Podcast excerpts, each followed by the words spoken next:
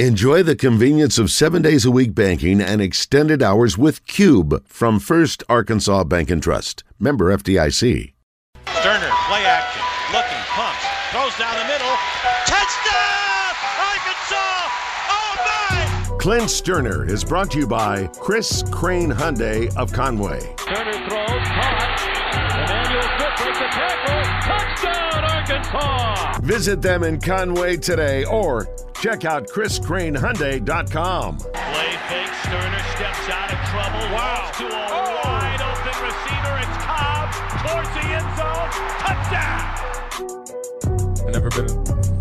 Welcome back, 1036. Sorry. Yeah. Uh, we are here at Ava Bella Day Spa getting set for the big day. That's Valentine's Day for those of you who don't know, and you probably should. Uh, Clint Stoerner. Oh, look at that. It's working again, Christian. Ew, look at us.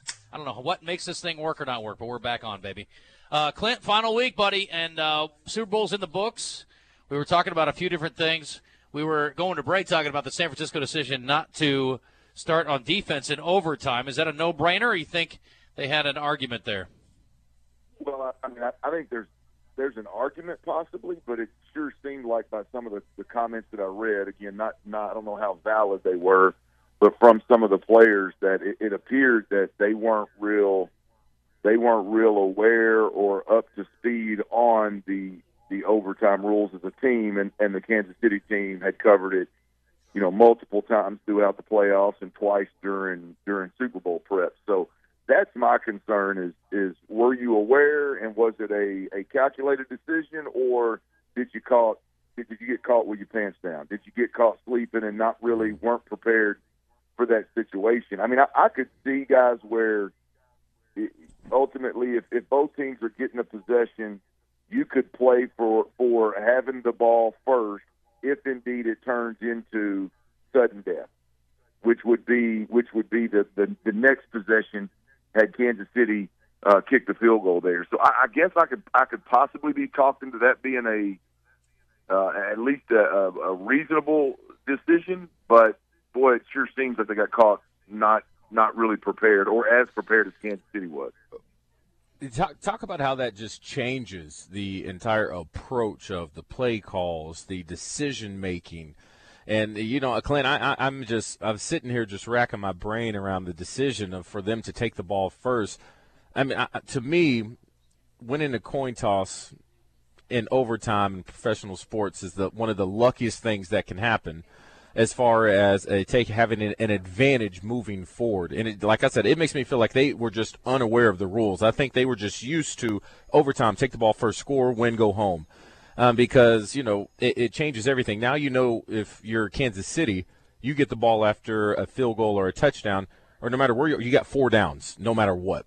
Um, there's no decision making of kicking a field goal. It just you just know what you have to do. Whereas if you're the first team to get it, obviously you're a little you have to think more about decisions. Does it just completely change the whole dyna- dynamic moving forward for offensive and defensive coordinators? Absolutely, uh, absolutely, man. I mean, it, it's it's to your point. I mean, to know to know, hey, I've got to. I've got to score a touchdown, or I've got to, I, all I need is a field goal, or hey, I got to score a touchdown and go for two, or hey, I, I I can't settle for a field goal. I got to, I got four downs no matter what to get ten yards. I mean, to have that advantage is is is absolutely huge. And, and and then you add in the mix, it's it's it's Pat Mahomes and Andy Reid, and it's damn near impossible. So, um, yeah, it, it's it's a it's it's wild that that it came down to that, and that that decision was made. But um, you know, if, if they go down and score a touchdown, and and Kansas City ties it up, then you get the ball you get the ball in sudden death, and it looks like the best decision they've ever made. Um, so it's um, hell, hell of a hell of a topic. Now that we know exactly how it all played out.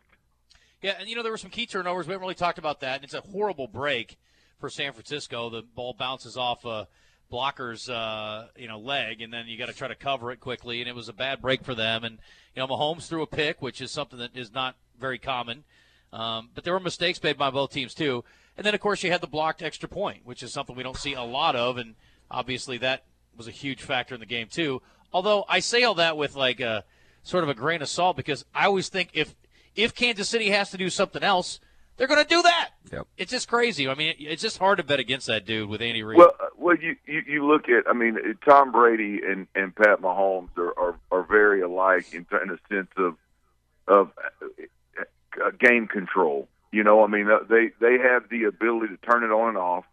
They they all they both have had the ability if they if they're down twenty and they need to score three times, they they can be they're very comfortable in in up tempo and and and being really really aggressive and and and they're just the game control that those two guys have. Also, obviously, while, while being one of the greats, um, the game control is is is unbelievable. And Pat Mahomes, it was on full display last night. I, look, I, I think the turning point in the game that was more so in control of one team or the other was the interception by Pat Mahomes and San Francisco turns around and and don't even need a first down, guys.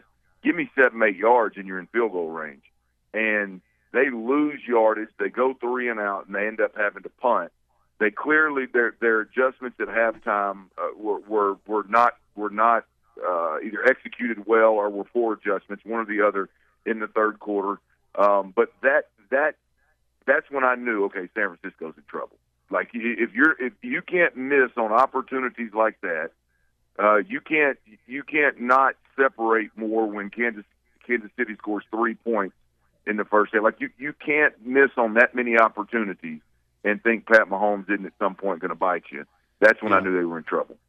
Clint Stoerner joining us on the Brandon Moving and Storage Hotline, and again brought to you by Chris Crain Hyundai up in Conway.